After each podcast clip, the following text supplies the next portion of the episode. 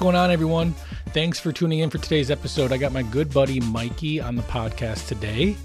Um, and I had something happen this episode that has never happened before in the history of Gutsy Media Podcast, so stay tuned for that.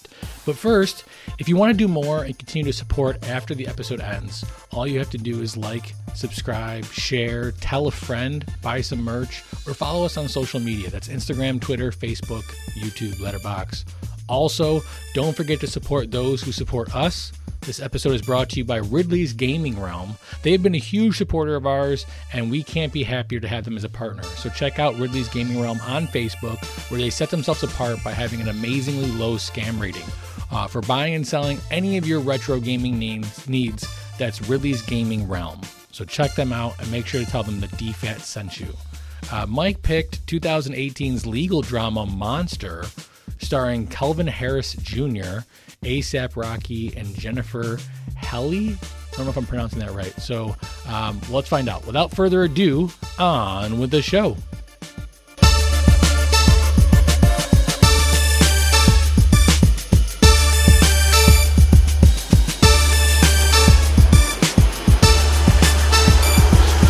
This, this first time I ever did that as far as watch the wrong movie.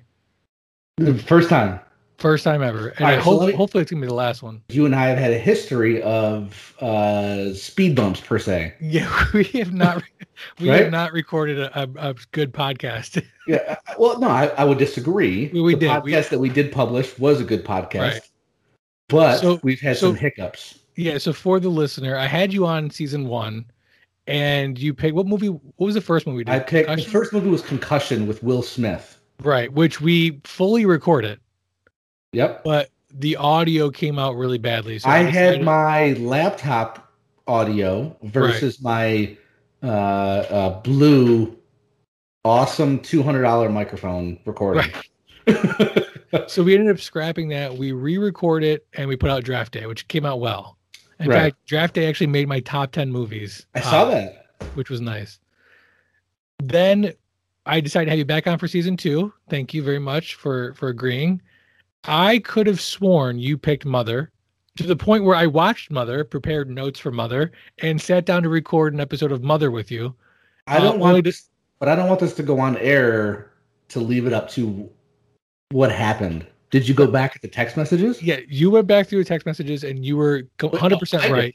Okay, okay. That it was Monster that you had picked, the movie Monster, twenty eighteen. And that's what we're talking about here today, twenty eighteen's legal drama film Monster, starring Kelvin Harrison Junior, who goes on to do The Trial of the Chicago seven, which is a phenomenal movie. We'll now, it was a twenty eighteen film. However, Netflix published it and released it in May of twenty twenty-one. Correct. Yeah, and I definitely want to talk about that, too, because that's got some interesting uh, ramifications. But also in this movie, Jennifer Ehle, I think is how you pronounce her last name. It's E H L E, which is... I think it's just L. Maybe just L. She's from Zero Dark Thirty. She was in Fifty Shades of Grey. She did a couple minor other roles as well. Um, we're definitely going to get into Rakim ASAP Rocky Myers, who is also in Zoolander two and the movie Dope, um, and this movie. So, yeah, so that's what happened. I, I watched a completely wrong movie. We ended up having to postpone Um, a couple days so that I could watch the right movie, and here we are today. Thank you for for bearing with me, and hopefully that never happens again. It's all good. And and second off, to add to your topic, this movie derived from a book. Yes, it's based on a novel, a young adult novel by the same name, written by Walter Dean Myers. That's correct. Yep. So he writes the book. They find somebody to make the book. Um, Bronze Studios makes the uh, turns the book into a movie, which they release in twenty eighteen at Sundance Film Festival.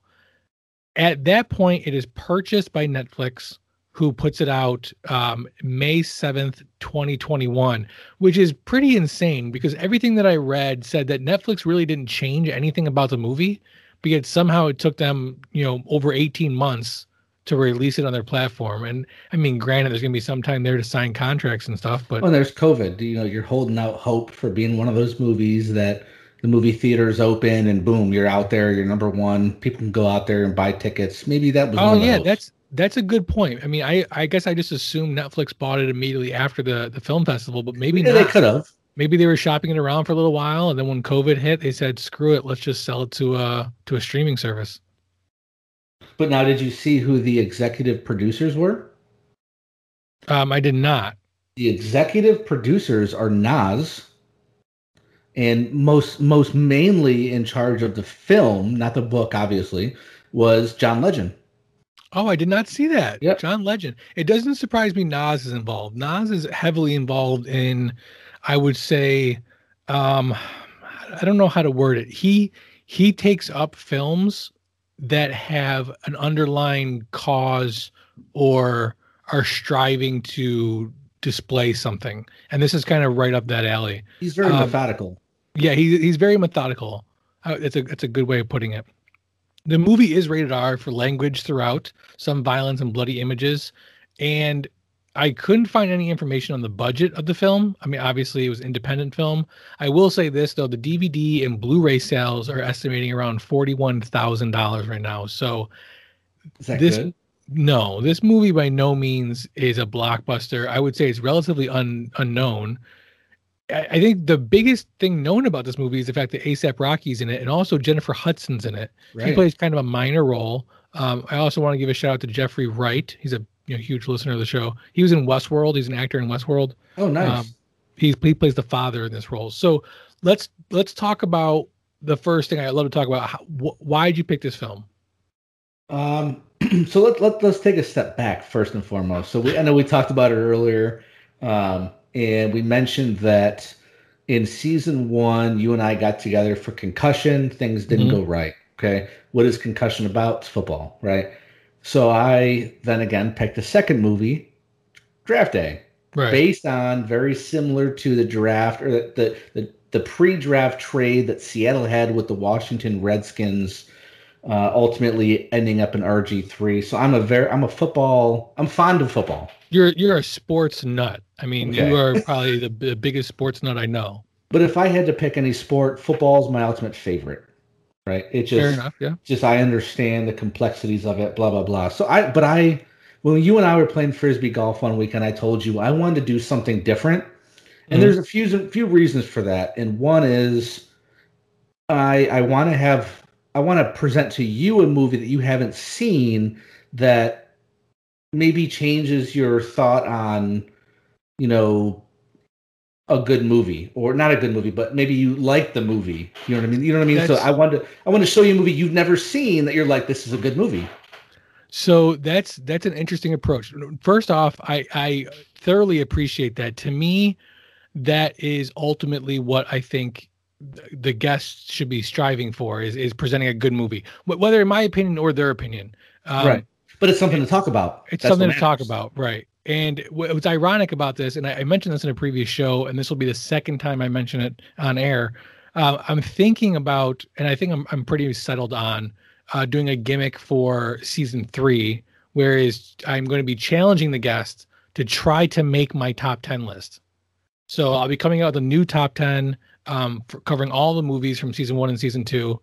And then season three will be try to challenge challenge the guest to make my top three. So it sounds like that was kind of your motivation here. Well, right? it, it was. So let, let's finish up a little bit. So after the, the first the first season, second season came along, and I, I knew you were wondering if anybody out there was interested in season two, and I reached out to you because, yeah. and I know you appreciate me coming, but I probably appreciate you inviting me more than you appreciate me coming. So let's well, just put you. that. That means a lot. I really I, I have a good time doing this. Uh, I try to let loose. Uh, it just lets me just be free in, in what people envision me of. Because when I choose a movie, it's, okay, he must like this movie for some reason, so they attribute it to me, if that makes sense. Yeah, no, it does make sense. And honestly, this was not a movie that I thought you would like. If I watched this movie, I, I wouldn't assume that you would enjoy this. Which is surprising. That's why that changes the game. So I can't wait. I can't wait. Now, if, you, if you take a step back, so I, again, we the second season, we had some hiccups. Right. And the first time was me. I chose what's called Sorry to Bother You. Uh, Which I still have not seen, by the way. It, it, it's a good movie, very good movie. Um, I would say it's uh, politically based in the aspect of it, it's uh, some of the things they do, they don't tell you it's because of X, Y, and Z, but it's, it's very political-esque. Uh, mm-hmm. If you know what I mean. Yeah, totally. And I did like that movie for that sense. And I think in that mindset, I was, okay, what is Bobby going to like too much? But then I saw this movie, Monster. And to me, I was like, one, it brings these phenomenal conversations that, especially in the year twenty twenty-one, is extremely necessary. But it really makes you think about yourself. Yeah, this movie is insane. And I, I definitely want to get into the details of the movie because we're not going to do it justice. Th- this movie walks such a fine line that it spurs a very deep and philosophical question, which I can't wait to get into with you. But but go ahead, keep going. So, so again, when I saw this movie, it was one of those things where I'm just like, man, that, like, it kind of bothered me that I gave you that other movie when I saw this one. Wow. To put it in a, in a clear, honest sense, when I saw this movie, I'm like, if I really go through with Sorry to Bother You, I'm going to feel bad about it. So that's why I reached out to you and was like, hey, man, can we switch? So when, how did you see this movie? Me and Junior, we were hanging out. Um, my wife was in Oklahoma with Mia. So they were both gone. It was just me and Junior in the house. He was going to move soon. And we're like, hey, let's drink some fucking beer. Let's take some shots. Let's watch a fucking movie. And we did that twice in a row. And the first one was Sorry to Bother You. And the second one was Monster. Wow. And, and Junior and I just, you know, as far as movies we click, we kind of get it. What's a good movie? Like, there's good movies, but there's mm-hmm. good movies. Right. And this one, we were just like, that was a good fucking movie. And for those of you who don't under, like, if you're listening to that conversation, you're like, what the, what the hell does that mean? There's good movies and there's good movies. The, this, this is why it is so hard to answer somebody when they say, what's your favorite movie? Because there are movies that you watch and you're like, that is a very entertaining movie. That movie entertained me. It was, it was enjoyable to watch. And then there's other movies that you watch and you're like, that movie was insane and has, has, stirred in me something beyond entertainment. Whether there's be... a third category that I would that I would say. Okay. I consider a separate category. I consider it more of a communication or mental based film. So it's not something that you like or dislike or get um, fulfilled or not fulfilled. It's what makes my mind think. Yeah, I mean, to me, that is that is the same category as, like, it, it's a good or or great even. It's Could a be. movie that maybe isn't, it's not an entertaining movie. It's not the explosions. It's not the Michael Bay Transformers, you know, Avengers movie. It's a movie like this that you watch and you're like, wow, that is something new on film. So so let, let's let's get into it. We have... Kelvin Harrison is um, an, the actor who is playing a, a kid. Yeah, he plays Steve Harmon. He's a kid. The movie starts off, and in the opening kind of credits, you're watching this robbery take place through um, uh, through surveillance of like a convenience store. It's, and when it's you like, say robbery, let's kind of let's kind of be more descriptive. So the camera is, if you can envision a convenience store, and you're right, behind right. the cashier's back. And there's two men in hoodies covered their faces that are robbing you with bandanas and attacking you. That's the vision, the surveillance, the C C S camera, if you right. will. That's the vision that's that you're given. Yeah, this is this is a New York City bodega, and it seems like it's. I think part of some of the cameras or all the cameras are black and white, so you can't really tell if it's night or day. But it definitely kind of looks, you know, I don't know. I, I thought it was nighttime in the in the cameras, but obviously it wasn't later on. But regardless. The next scene of the movie is a young kid, um, the Steve Harmon, who is essentially being booked. He is emptying his pockets. He is he's very scared. He's playing very scared. He's playing, I don't know what's happening. Um, he asks if, if his mom's inside, and the cop is basically like, you know, thumbprint, fill this out. Do you have any diseases? Do you have, you know, any addictions, any affiliations, blah, blah, blah. And he's going through central booking. Now, well, let's, let's, let's, I want to get more descriptive in this. And this is what I wrote down. Okay. When he was in the, in the jail, they were trying to portray Steve Harmon as an innocent young adult from the, from the very beginning. And what I mean by that is when he was emptying his pockets, doing his thumbprints, did you notice he had what he had in his pockets? He had like a dollar. Yep. He um, had white white headphones. Right. I remember the and headphones. He a, and he had Pop Rocks. Right. Yeah, one hundred percent. So, I mean, I, I, I agree with you that there's a, an innocent undertone, but I think what more... At this ac- time. Right. They're more accurately displaying him as a as a child, like with the Pop Rocks. Like, he's got candy in his pocket. He's a kid, you know? And I think they're trying to draw you into this innocence through... Yep. Through childhood, I guess, is what I would right. go with. I would so agree. He goes through the central booking, and um, I'm not going to go scene by scene because it's, it's a little hard to do so. The The movie is a mixture of the trial that is taking place because he has been arrested as having participated in this robbery. Right. And flashbacks of his life. Yeah. Um, there's flashbacks of him interacting with his brother, him interacting with his parents, him interacting at school where he's in like, he's taking like an acting class. Also him interacting with kids in the neighborhood, specifically, uh, ASAP Rocky. William. Right. Who's, who's, who plays William. Uh, but the she, way, he but plays the way, James King. Yeah. Well, it's William King in William court, King, but they yeah. call him James. Um, but the biggest thing, what what you're saying is, you know, it's it's hard to go back to these scenes. But if you just kind of add them up, what what they what they're trying to show you is that he has two very solid parents and a mom and a dad. His mom is very supportive. His dad is in marketing, doing like the advertisements. So he's very uh, artistic, I would call it. But they also rely on Steve Harmon to babysit the younger brother, which they also show to be almost best friends.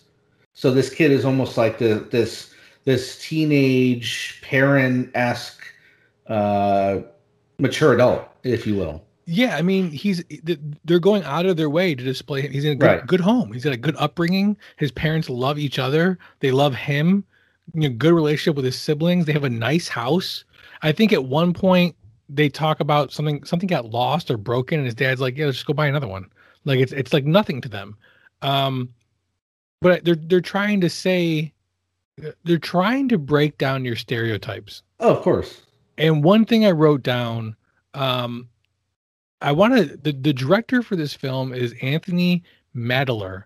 He has done nothing, a bunch of video shorts. He did a bunch of uh, Jonas Brothers stuff. Like behind the scenes, uh, D V D releases and shit like that. So he, he's not known for anything. And one of the things that I think people don't consider when they, when they look at a director and how they're putting a film together is you as an audience member, you are sitting down and you probably know little to nothing about this film. You don't know where it's going to go. You probably know the genre. I know if I'm watching a horror movie or an action movie, and through the trailers, I can generally understand who the good guys are, who the bad guys are. And some sometimes you don't, because the trailer gives you nothing, um, like in the case of Mother, but that's besides the point. Um, uh, and in this movie, like I walked into this movie and I knew absolutely nothing about it, not a single thing.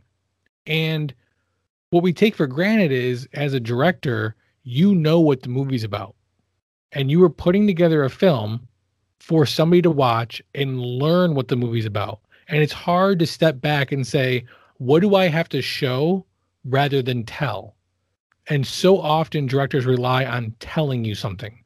And what that does is it tells the audience, you're too dumb to figure this out, or I'm too bad of a director to show you this. I have to tell it to you because you're not going to get it otherwise. So are you implying that the director did not do a good job in this movie, or that he no, did do a good job? The the opposite. I'm implying that he did an amazing job. Okay. Because at no I agree. point I agree. At, yeah, at no point do they say, look how young Steve Harmon is.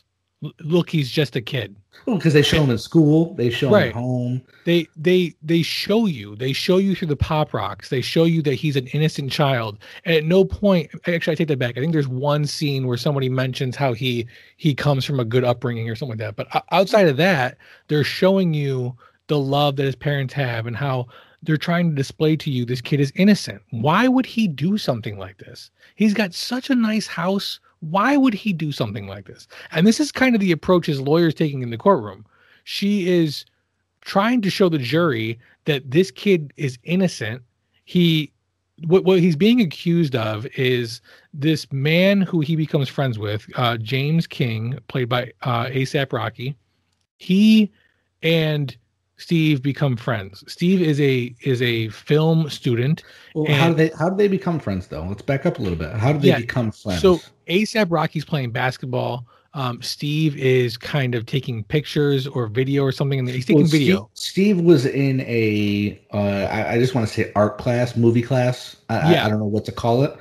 Uh, it. You could tell from the beginning that he is pa- his passion is artistry, whether it's cinema, but there's a scene that the, the teacher talks about making your own movie, finding your own story. And then they go into Steve Harmon taking pictures of this kid skateboarding and right. doing these cool things. And that's where he runs into uh, ASAP Rocky King yeah. playing basketball. And mind you, you can't just say he runs into him playing basketball and does this.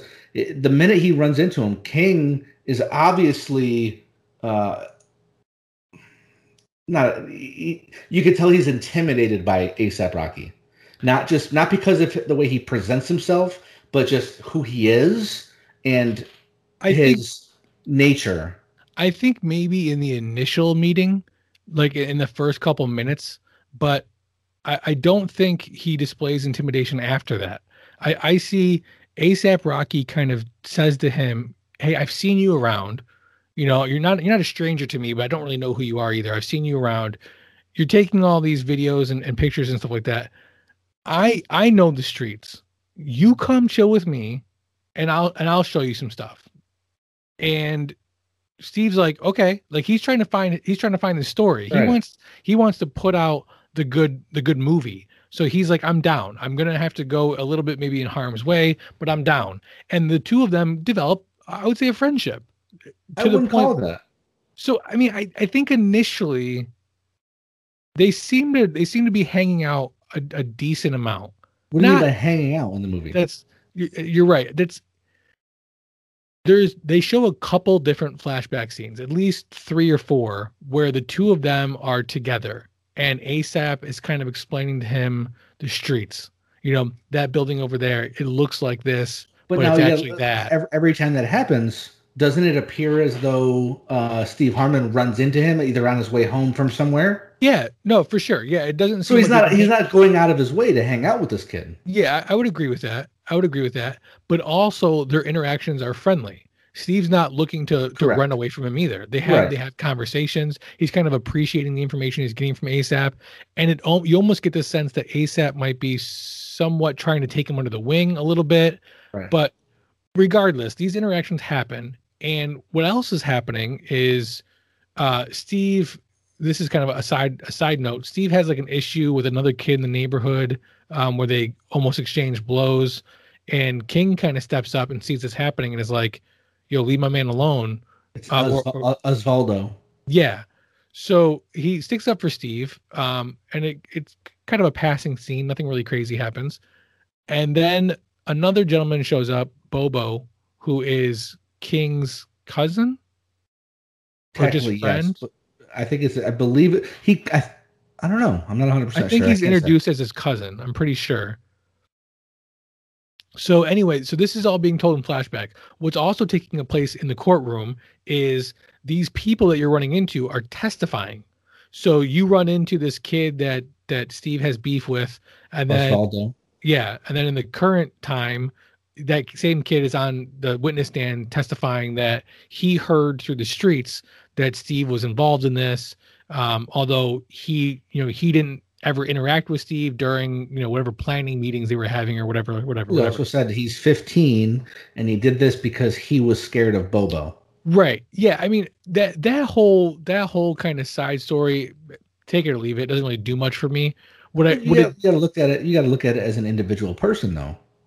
Well, As what in, it, individual people, Osvaldo, if he was scared of uh, of Bobo and and feared for getting his ass whooped as a fifteen-year-old, and you're told to do something, you know, even if it's bad, you're gonna have to think about it.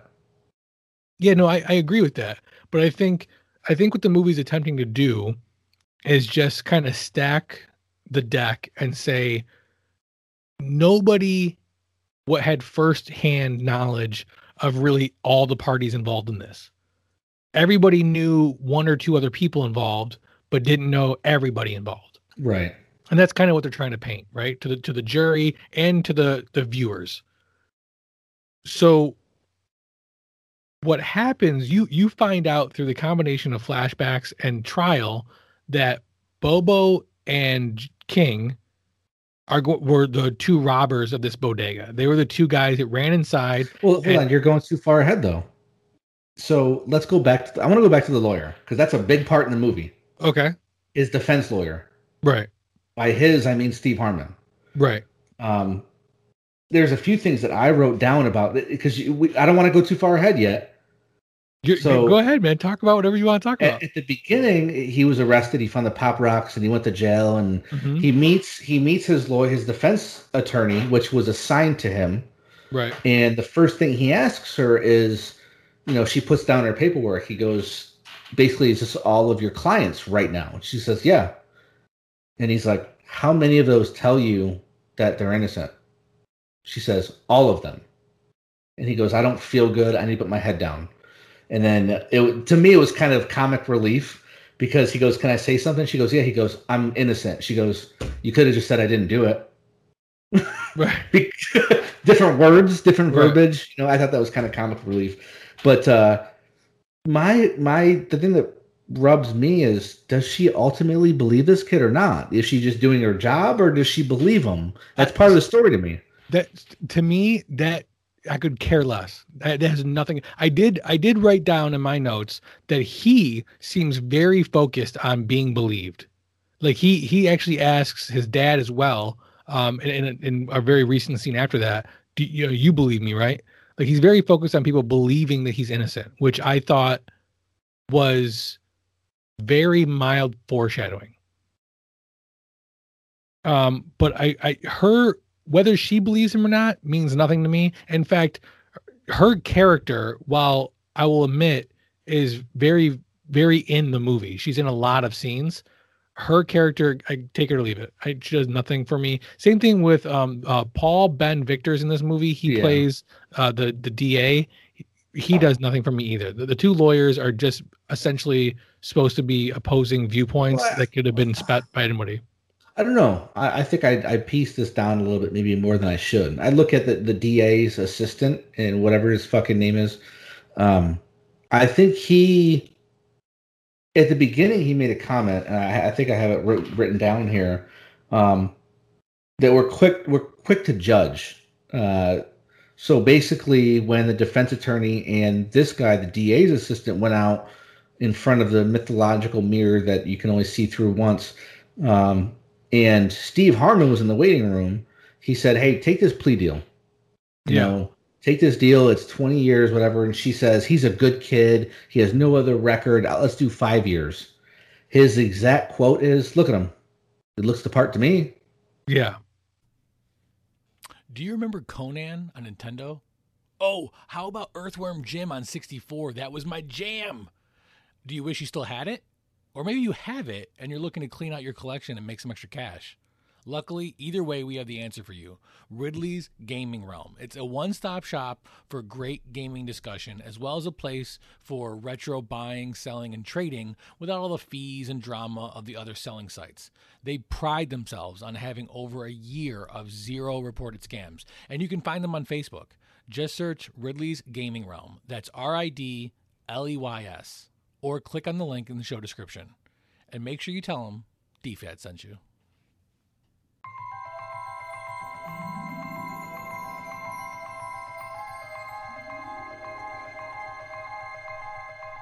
From the far reaches of the galaxy to an internet location near you, we're don't forget a towel dot com, your daily source for geeky pop culture news, reviews, interviews, and so much more. So as you're hitchhiking your way through the universe, don't forget to travel safe. And don't forget, a towel. So to me, even though you're the D A's assistant, you know, sometimes your job and your position gets in the way. Yes, your job is to put him in jail, but not to put him in jail, to put the guilty in jail. Yeah, I think I I didn't read into it that much. I, I think you're right. I think you're one hundred percent right. They're definitely painting. He he, he represents the system, right? He he is the representative of the system, literally. Uh, in real life, the D A is rep- representative of the system. And he's basically saying, in, in so many words, I've got to put away somebody. It doesn't really yeah. matter who yep. it is, and he fits the part. Yep. Essentially saying he's a young black kid, so of course he committed this crime. Um, which, again, I I understand why it's there. It, it doesn't matter to me. I think there's definitely a race aspect to this movie um, that they tried to paint in with comments like that. But at the end of the day, I think it's really about innocence, regardless of race. Um, you know, because this could just but, have easily been uh, a everybody white define, or, in, innocence is, is not black and white. Right. That, that's my point, is that I think they, they used scenes like that to pay, paint a racial undertone to this movie, but it, it wasn't needed. Well, I, I, when I say message. black or white, I don't mean skin. I mean right. innocence, um, and we'll get into it, but innocence is basically, it's not if you did it or not. It's your ability to prove if you did it or not right. to the jury. But so th- that's that's a fallacy, in my opinion. And here's why. We're not we're not children anymore. You know, we're not in high school social studies talking about how innocent people get off and guilty people go to jail and trust the system. And, you know, as long as you did nothing wrong, you have nothing to hide or nothing to prove or whatever. Innocent until proven guilty. All that's bullshit. We know that as adults, you know, innocent people go to jail and bad people get off. Because yeah. the system is not perfect. Does it work a majority of the time? Yeah, I'll argue that. Well, I'll argue it works a majority of the time. But has the state put to death innocent people? Yeah, they have. It's been proven. So I I, I, I just, I don't know. I think there's there's a seriousness in this because it's not, you, you could see this happening to anybody. And that's kind of, right. if you're young enough to put yourself in Steve Harmon's position, then it's scary. But if you're old enough to put yourself in Jennifer Hudson's position or Jeffrey Wright's position as the parents, they could just as easily be your kid. So again, race or no race, I, I the message was still across, and I didn't I didn't need that saturation in the in the racial undertone. Okay, well, maybe I I, I looked at the very I looked into this movie a lot, you know, whether honestly, it, it I don't know if it hit home or what, but well, I so think, here's the thing: the movie still has an amazing impact on me, even without looking into it that much.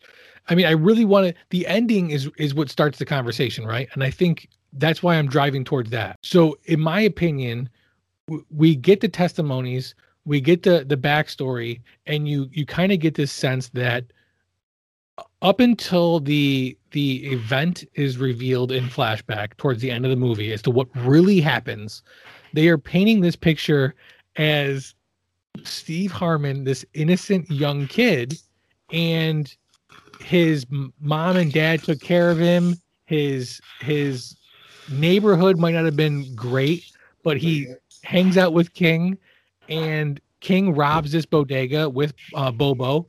And the other kid, what's the other kid's name? The fifteen-year-old? Osvaldo. Osvaldo's involved somehow. He cops a plea. Bobo also testifies, and he testifies that King told him that Steve Harmon was his dude, that yep. Steve Harmon was going to do this for them. He never met Steve, never interacted with him, didn't know what the signal was going to be, knew nothing about it. It wasn't his job. That was yep. King's job. That was and that King's was the man. defense. The defense says, how do you go into this not knowing if there is going to be a specific signal for you to get the fuck out of there? Right. Because what happens is the state alleges that Steve Harmon goes into the bodega first to see if anybody's inside. He's the lookout. He's the lookout. He goes in, he buys a drink, which he says when he gets to the stand that it was just a hot day. He was thirsty. It was a cream soda, my friend. Cream soda. You're right. I love cream soda. Me too. Um, I love it. He buys the drink, he leaves the bodega, and they allege that he throws a signal to King and Bobo, which gives them the okay. They rush in the bodega. They rob the place. Unfortunately, the bodega owner cashier gets shot and dies, and now they're on trial for murder. Bobo and the fifteen-year-old have already turned state's evidence, and they've testified against Steve and King. King has a, a huge freak out in the courtroom, and he is found guilty. So he not was surprised. Not surprised. He was one of the two guys in the bodega, so not surprised. Steve is found innocent because they the jury believes that he was not involved and he was just in the wrong place at the wrong time. So is there anything that you want to say about that before we get into the scene that is revealed as to what actually took place? At this at this point when you're watching the movie, do you think like do you think he's innocent? So so here's my thing. All right, and I'm just I'm going to speak from the heart, like it just just being real. Mm-hmm. I'm not going to speak on what's liable, what's unreliable, what's offenseful and what's not offenseful. So did he do it? Maybe. Probably. But did he do it thinking they were going to kill the fucking guy? No. Did he do it out of fear? Yeah. Okay, so you, at this point in the movie, before you see what actually took place, you think he's probably involved, although maybe like bullied into it. Yeah, the whole, that's he, the whole time I thought. because The whole time. I, the whole time. Because in my opinion, the way my mind works is, even if I was involved but I didn't know about it, I can't say that in the court of law without someone else thinking I'm fucking crazy. Right. What, what do you mean if you if you were involved but didn't know about it? So in this scenario, if they if they if if I had guys come up to me and say, "Hey, we're gonna whip your fucking ass," or "You're gonna go in there," or all you gotta do is give me a signal if someone's in there. Gotcha. I don't know what they're about to do. Right. I don't know if they're about to go in there and just fucking beat some guy up that's also in the store. You know what I'm saying? I don't know if they're gonna rob it or shoot it. I don't. So I don't know what the fuck the plan is. If you're a juror and that's the story you hear, do you convict or no? In this scenario, if you you're you're in the courtroom and you hear, you know, this story. Yes, well, you hear you hear the kid on trial say, "I bumped into him outside the bodega. He threatened my life. Told me to go in there and give him a signal, or he was going to stab me and stab my family," or something like that. I don't know. And that's you convict him? But that's where my reel comes out, because it's it's hard to do that. You know, you let's break it down. Do you convict a seventeen-year-old kid that has a lot of life and potential ahead of him for one stupid mistake? Well, that's but and this is this is a good question. This is where we get into the philosophical part of this, because I mean, you have to, you should really, have to, but you depends, don't. You know. It, It depends on what your belief is for how a jury works. Now, and what I mean by that is, in my opinion, you have two different sides of the coin here. Side one is saying, it's not my job to determine how long he goes to prison. It's not my job to determine, you know, if I think he's a bad guy or if I think he'll do this again. My job is just to determine, did he do this act? And in this case, yes, he did. He walked into the bodega. He willingly walked out of the bodega, gave a signal, he's involved in the crime. Side two is saying, well, there might be a minimum of fifteen years. That's too much for that. There, he's only seventeen. He's a kid. You know, even if he was involved and, and he's he's lying to us, he's still young. He could he could turn his ways. Or worse comes to worse, he he is an innocent kid and was just fearful for his life. So even though he did the action, maybe I don't convict because I don't agree with the punishment he's going to receive. Well, you put probation on. So th- there's a lot of options that the court has. You could put a probation on for five years and say, look, if you get in trouble in five years, you're going to jail for twenty years. That's that's that's it right there. Don't right. get in trouble. And as soon as your probation is over, if you're not in trouble, it expunges.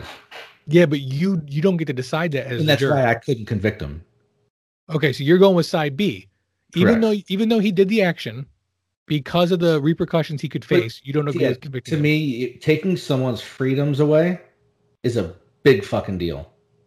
Okay, so let's let's talk about what actually happens. So they reveal the scene. Uh, Bobo and King are standing out outside of the bodega on the opposite street side, on the opposite uh, uh, side of the street. Uh, Steve walks up and King basically says, "Hey, come over here for a second." And they start making a couple, you know, some small talk or whatever. And quickly. Right, he's on his bike. Uh, King takes his bike and quickly basically says, I need you to do something for me. And he does strong arm him a little bit. He gets a little loud with him and kind of says, you're doing this for me. Um, but he at no point does he say, I'm gonna I'm gonna hit you, I'm gonna beat you up, no, nothing like the, that. No, but if you watch the scene, so he and I watched it a couple times, this is a big factor. So both of them are up on him. They both have their hoodies on. and mm-hmm. their faces are basically covered. They grab dude's bike and they say, hey, go in there and tell me if someone's in there. He's like, oh, blah, blah, blah. He's like, man, what's the fucking problem? And he's like, I got your damn bike. And he pulls his bike close to him, basically like, bitch, you don't, you're not getting this until you do that. Right. Right. But you could also interpret that as him saying, I, I got your bike. Like, don't worry about where your bike's going to go. I but got it while you go do this thing. You have to admit that was aggressive. Oh, agreed. Agreed. All I'm saying is that per the facts of the scene, at no point does King threaten him. But these, and these are the things that a jury will never see. one hundred percent. one hundred percent. Which are important factors. So Steve walks in. He goes, gets his soda. He cream cashes soda. out. He Cream soda. He has a quick conversation with the bodega cashier. Basically, well, bodega oh, says, I know everybody. Yeah, I've everybody comes you. in here. I've never seen you before. Are you new to the neighborhood? He says, no. Okay, well, you know, have a great day or whatever. He walks out of the bodega and Bumps kind of, he kind of gets, gets captured in the, the scene of this sun. It looks like it's setting. Um, and he looks over at it and he kind of goes off into like a little daydream. He puts his hand up to kind of like pretend like he's filming, which he's done several times throughout the movie. Missed the part. What? Oh, he, he he passes the lady. No, no. Besides that, what to me, the fact that they showed this in the movie, if you go back and watch it, it's a it's five seconds, if that. He walks out of the bodega, he sees the hot sun, and he puts his hand up. But as you, as he walks out, there's trains that's passing, which they show, mm-hmm. and there's a flock of birds that are flying over. So a lot's going on. Mm-hmm. Did he forget about said signal? I don't. I don't buy that. You're in such a tense situation you don't know in your life. But you don't know that. I don't. You're one hundred percent. You, you don't. I'm just saying, as a juror, if that's what I'm told, I don't buy that. You you feel but threatened. You're, you're innocent until proven guilty. Like you. I, I just so he, regardless, he puts his hand up. That's factual. Oh, the and, hot sun, yeah, blinding. And him. then the, the two rush into the bodega. So, in my opinion, they don't show that though. They don't. They don't show them rush again. But I mean, you presume that's the next You're logical assuming. thing that happens.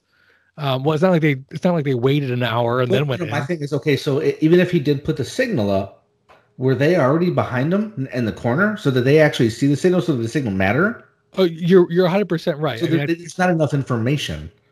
So the tagline for this movie is "No one has any idea who I am," which I think that in conjunction with this kind of um, very disorienting slash vague um, scene, yeah, I, I think the point of the movie is to drive that conversation. Is witnessing what you just witnessed. Is he innocent or is he guilty? So that I that's that's the question. Before we get into our games, that's the question I want to ask you. Watching the movie as it, in its entirety, seeing every scene, and, and let's pretend like he was followed around by by a, a you know a video guy, and you as the juror got to watch all of that. Are you convicting him? If I'm a juror, do I do I suspect that he probably gave a signal? Well, you tell me. Do you, I know. Do you, do you suspect that? Right. Let me finish. I'll, I'll go. Let me go through this. Okay. So, I'm I'm a juror, right? Mm-hmm. Say I'm I'm one of the however many. Do I think he probably was persuaded to be involved, and maybe did give a signal? Yeah, absolutely. Did this kid have an amazing track record? It was obvious in the way he carried himself throughout court, and. His family, me personally, I would take a chance on on him, and I would say he's not guilty. Interesting, interesting. But did he uh, do it? Probably. So it's funny to me that you that you see those as two separate questions: is did he do it, and is he guilty? I, I agree with you, but I think again, like we talked about before, but with the double because sides. I know what, but I know what's coming. I'm assuming what's coming from the judge.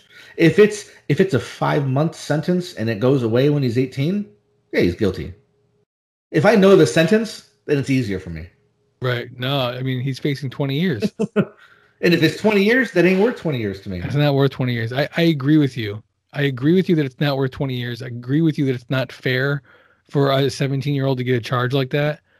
But I also look at it as his involvement was was great.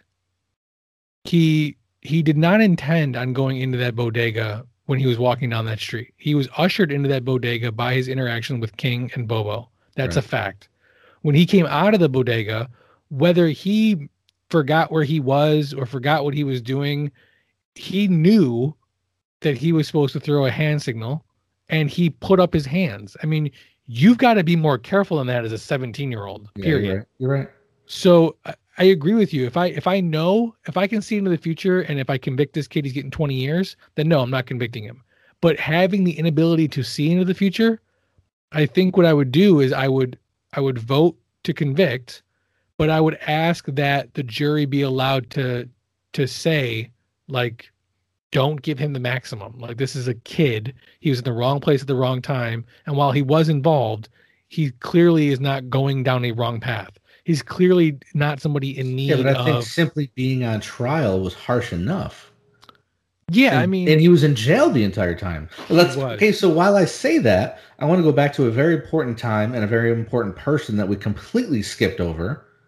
And I know exactly what you're talking about. And here's why I skipped over him. I'm fine with talking about him, and I'm, I'm interested to hear what your opinion is. But much like the lawyers, his he was not necessary in the story at all. Wasn't. But to me, it, from what he said, kind of... That's, he comes down as the black Jesus. But go, go no, ahead. No, no, no, not like that. I mean, what he said, it kind of told me how the movie was going to turn out. At that moment, I knew he was going to be innocent. And I, because it's a movie. In my mind, it's a movie. So what's the ending going to be? They're not going to make this kid go to jail for twenty years and all of a sudden the movie's over. They're just not. Right. So, but Nas, or mm-hmm. they called him Sunset, I believe, uh, in the movie. If I remember, is that right? Yeah, not, it's Raymond Sunset Green in the movie. Yeah, he is in the movie. He is he is locked up and interacts with Steve behind bars. So the well, the first interaction is they're out in the, the, the rec area mm-hmm. for, for an hour or whatever the case is, and they're playing. Or other folks are playing basketball, and Steve Harmon is acting like with his hands that he's filming them because he loves to film. Right, and right. Nas walks over and goes, "Hey, bro, don't do that." Yeah, like they don't like to be watched. Just chill. yeah, and yeah. So I think that right there was kind of like I got you in the movie. Um, but later on, the day before his court for all this, this is literally, and I wrote this down, this is what Nas said. He goes in there, he goes, he brings them food. He goes, "Hey, wake up, man. You didn't even, you didn't have time to get food. Come on, you got to eat." Right. He goes, you got, you got a big day tomorrow. He goes, "Trial isn't about what's real. It's not about what's true.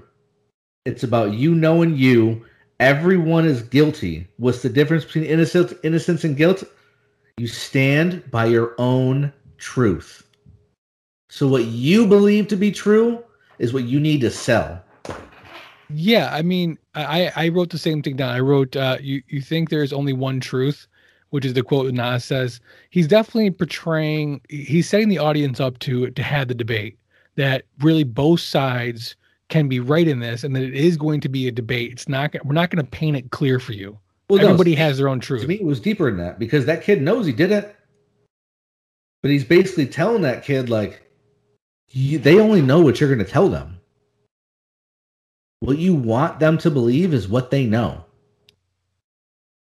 Right. Like that, it's it, that's how it is. Let's think about that moment. Who else was there? No, none of them. Right. I, I agree. And I also wrote down at this point, it seems like he should win, which what I was, what I was saying there, again, having not seen the end of the movie yet, was that it seemed like he should win, and I didn't think he was going to. And and then we see the final scene, and I, I wrote down, did he do it? Here's how the movie ends, and I think it's important to to to say this. The final scenes of the movie, you hear a voiceover. It's Steve Harmon, and he says, "I feel guilt. Not, not I feel guilty. I feel guilt. ninety-three steps, which is how many steps was between uh, King and Bobo and the, the entrance to the bodega. Yep. He says, "What do you see when you look at me?" And that's the end of the movie. So again, clearly trying to say, have this conversation. Talk about this. Was he guilty or wasn't he guilty? Sorry. Crazy. A lot of factors, man. Yeah. This, this movie, it, I, if I defined it, I wrote down my definition of this movie as far as like philo- philosophical, um, trust versus mistrust and the perception of truth. All right. Well, I mean, it's time. Let's let's get into this. Let's play three questions.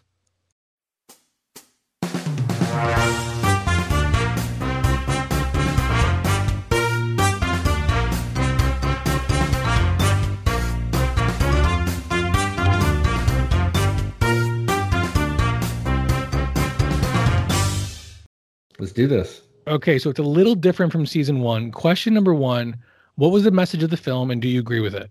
I there, There's a lot of messages, I think, in this movie, to be honest. Uh, but I think the overall message is basically, uh, and in the most cliche way possible, don't judge a book by its cover. Yeah. Yeah, I mean, I think same same general idea. I think that, I, to me, the message of the film was kind of um, everybody has their own truth. Yeah, uh, around, the, around the same line, the the idea that just because something looks a certain way, or just because you think a certain thing, doesn't mean that's the way somebody else sees it. So, uh, do you think this was? Do you agree with this message? I do. I, I actually do a lot. I think it's it's to be honest, whether whether why they have a reason for not releasing it sooner since two thousand eighteen or not. Uh, I think it was perfect timing. You know, with everything mm-hmm. going on in the world and. Uh, you know, just the, the the negativity going on with other races and things like that, or all races per se, but I think it's a big deal. Just we all need to think about it, because everybody's a human being and everybody's trying to do the right thing, and that's what you got to trust. Yeah. Um, question number two, how did the movie leave you feeling, and do you think it was intentional? Feeling. It made me... relieved, to be honest with you.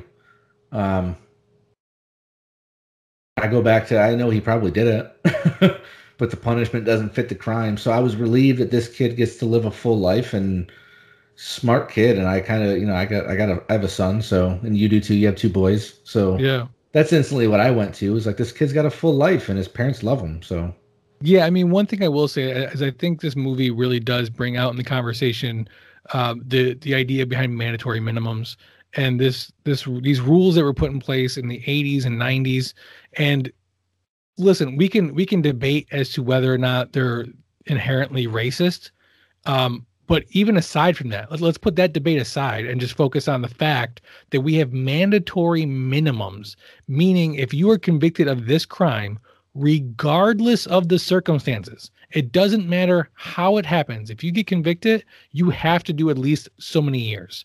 Um, and that's just ridiculous, because that, to me, that, that says it is a black and white thing, not, not race wise, but that there is no gray area, that like this scenario where you could have done something, but it does not warrant the minimum sentence. Well, a judge could have, you know, like you're saying, a judge could have put his foot forward and said, you know what? Hey, I get it.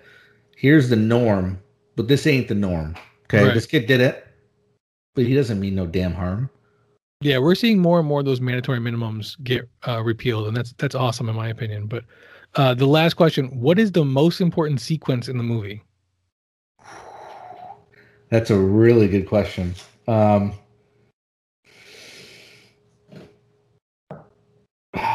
but something most... unique, something unique about this movie, ninety-eight minutes. It's an hour and thirty-eight minutes. A pretty pretty quick movie. Right.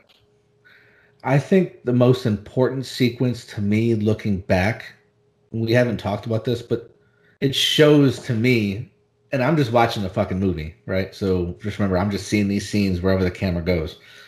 In the scene where his mom asked him to go to the store, and mm. the news was on, and they said there was... so this person murdered and there was four suspects, not all in custody. He got nervous. Mm-hmm. And that to me right there told me he was, he was, he was guilty. He did it. He knows right. he did it. He knows, he knows he was involved in something. Yeah. And I, we didn't, we didn't talk about that scene, but you're one hundred percent right. I had that in my notes as well, is that he was very concerned about the news coverage. And to me, that again steers the conversation more towards whether he was caught up in the moment or not and doing the hand signal, he at least recognized afterwards that he he made a signal, that he had done something wrong and, and therefore feared being arrested. So, yeah, yeah I mean, the most important sequence in the movie, it, it's hard not to say the actual, you know, bodega scene, um, which we get at the end of the film. I, I don't like saying that because it comes so late in the film, but that's really what the entire film is building to. Right. Is is this kind of answer, which doesn't even give you a full answer um, as to what took place. So I'm going to have to go with that, although I'm not a huge fan because it's the it's like end the end of the movie. True, but I think that's if you put it anywhere else, then the movie's not as right dramatic. Right, you've gotta you've gotta walk through that movie playing the, the is he is he you know game the whole time. Yeah, that's where I think it was well played. All right, so on a scale of one to ten, one being horrible and ten being a masterpiece, what rating do you give this movie? Is there decimals allowed? Uh, I'll give you one decimal. One decimal. Okay, one let's decimal. do. I'll do six point six. six point six. You know, um, f- for this one, I like I like the conversation that it's trying to make you have. Um, you're not quite there, Anthony uh, Mandler, the uh, the director. You, I think you can be, and I think that we're going to see some good stuff out of you at some point in the future, even if it's still Netflix stuff only. Um, I think if somebody gives you the chance, you can hone your skill. But you're not quite there. Not a Jennifer Hudson fan. Um, thank God she's a small role in this film.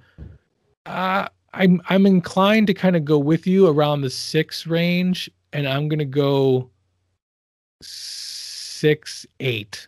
Oh, I think you get a couple extra points because you're you're making the conversation happen for sure. You're you're achieving that goal, so I give it to you. Okay. Well, see, that's what I'm saying is I, I thought about this movie a lot more methodically than probably some others would have. I yeah. broke it down a lot. You know, I I just thought about every scenario and what would be going through my mind. So it was and cool. You, and you can. I mean, that's the best part about this movie is that there's a lot of roads it can lead you down. So I do want to play Guess That Tomato. We brought that back for season two.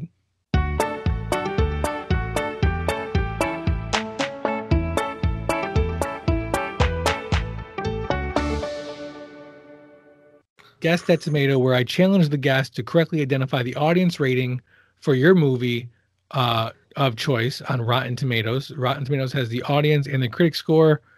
So you're going to guess, and then I'm going to give you some hints, and then you can change your guess if you want, and we'll see how close you are. Wait, so you say it again. Is this a decimal? Is this a percentage? What is this again? This is zero to one hundred, uh, whole numbers only. Okay, so and do I get hints, you said? I will give you hints after you make your first guess. So Rotten Tomatoes, they're pretty harsh, I would say. Uh, fuck. Let's do fifty-five. fifty-five. Okay. So here's what I'm going to give you.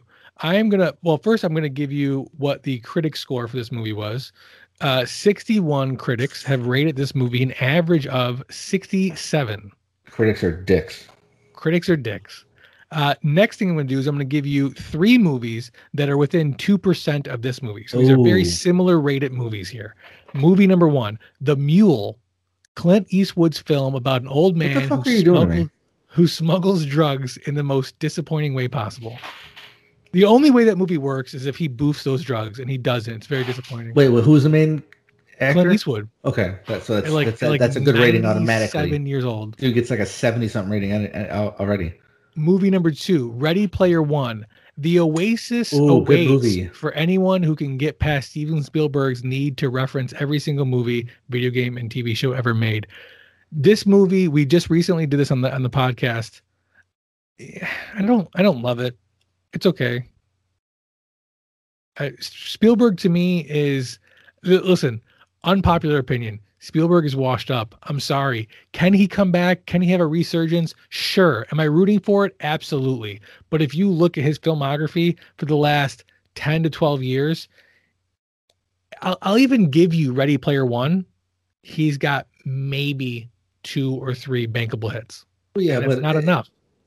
The times have changed, and a lot of things are out there these days. So it's very difficult to find that one story and that one ending or that one piece that just hits. You know what I mean? He plays it too easy now. He plays it too easy. Yeah. He goes oh, yeah. with he goes with sure things. And this Netflix deal that he just went into, I'm anxious to see how that turns out because I don't see Netflix putting out Spielberg-esque movies like like Spielberg was, you know, with E T and, and the early part of his career. So we'll see. But all right. So you said you gave me two movies. That was yep. it. movie number three, and this three, is your last okay. one, American Sniper, the movie that does Ooh. little to end the debate on whether or not Bradley Cooper is a good actor.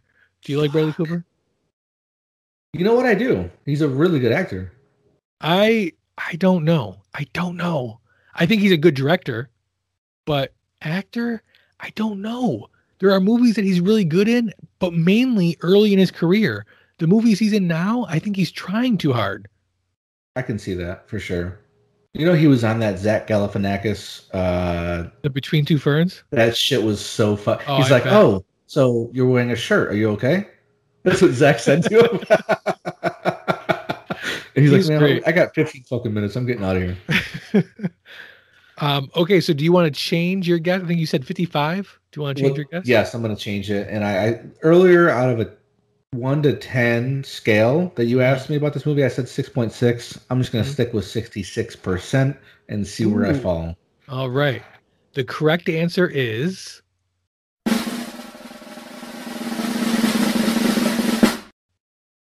seventy-two percent. You son of a bitch. You were closer with the sixty-six. I was going to say that too. That's the fucking That's part. a good score. I I don't agree with it, but that's a good score. So I've what do you what do you score at? I, I still stick with six point eight. Okay, that's not yeah, but that's that's close. You're you're pin you're that's close. Yeah, it's close. I think it's it's a it's a good movie. I would I, I recommended it to somebody today. You should you should watch this. It's a quick hour and a half. You know, go for it. Well, I'm glad it was an hour and a half, so you can watch that one day. That after it, uh, yeah. you know, some other. After I screwed this up. um, so it's a firm belief of the owners of Don't Forget a Towel that everybody geeks out on something. While it may not be movies and comic books, maybe it's you know robbing bodegas and uh, taking film classes. So I've got to ask you, Mike, what is it you're geeking out on right now? So as you know me, I'm going to say a few things here. I'm geeking out on July tenth is going to be Conor McGregor versus Dustin Poirier three. Uh, it's one to one right now. My homeboy Sugar Sean O'Malley is fighting on that fight. Bobby, you're you're formally invited because uh, some guy that wears cleats and Joe is going to come over too. um, but that's not it. Um, today is also the fifty year anniversary of to where the United States Air Force came out and said Roswell was not real. Uh, and this week is when the alien document uh, documents are supposed to come out. So I just want to shed that to light. But yeah, that's crazy. That's, I'm going to be very interested to see what happens with that. What is going to happen this week? I feel I feel like they're just going to say, we have no proof. And that's basically it. Um, but anyway, so what I'm really geeking out about is football season. I can't fucking wait. The Niners got Trey Lance. What's going to happen with him and Jimmy Garoppolo? Uh, the Saints, they got Jameis Winston, so they're going to suck dick. thirty-one to twenty, the Saints are going to lose to the Buffalo Bills on Thanksgiving Day. thirty-one to twenty, got it on. I, and I have it screenshotted from our message that you posted on Facebook. So when you try to come at me, don't at me, bro. Dude, what do you think is going to happen with the Niners? Um, I think Jimmy's going to start. Um, you know, there's no no place to trade him right now, so you start him unless Trey is really that ready, which he's starting to look the part now. Um, but I, I would start in week eight or week seven after our bye week. I forgot which week it was, but whatever Ooh, week after our bye week. That's a good call. That's a good call. I I think Garoppolo could could succeed on a different team. I I, I don't think somebody sits behind Tom Brady and under Bill Belichick for that long. And, huh? and his nobody needs him. And the problem is his contract right now is twenty-four million dollars. So if they trade him, someone's got to eat that money. And if they no. don't want to eat that money, the Niners got to cut him because the Niners can cut him and just make all that money up. They don't owe him shit. Right. No, I, I agree. I think I think that could definitely happen. I just think if he gets cut, he's going to get picked up. And I think if he gets picked up by the right team, you could see him as a starter on a on a playoff team. Broncos. Yeah, that's a good. That's a good. Well, thanks thanks so much, Mike, for being on the show. I really appreciate it, man. Thanks for having me, bro. I appreciate it. Have me on next season, motherfucker. For sure.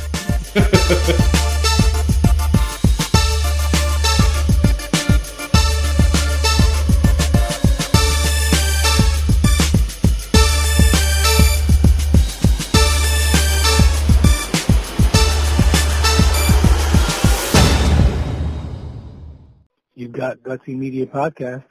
Leave a message about any movies you covered, and maybe we'll add to the show. Thanks. Hey, it's Mario Lambeau from Staten Island calling you about the movie Monster. I hate this shit. I hate when you make me watch dumbass movies that you recommend that I don't want to watch. Monster, don't watch it. Turn that shit off. I watch movies to escape. I don't want to see this bullshit. It's a knockoff of every other goddamn movie about true crime, that whatever's happening in politics nowadays, how people feel, yada, yada, yada.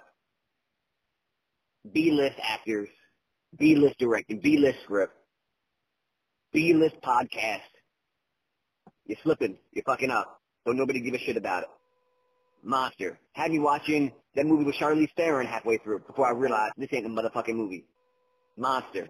Had, watch Monsters, Incorporated halfway through, realized this ain't a motherfucking movie. I watched some other movies with Monster in the title. You ain't an X-rated podcast. Can't do that. It's just whack. You're whack. Mario out.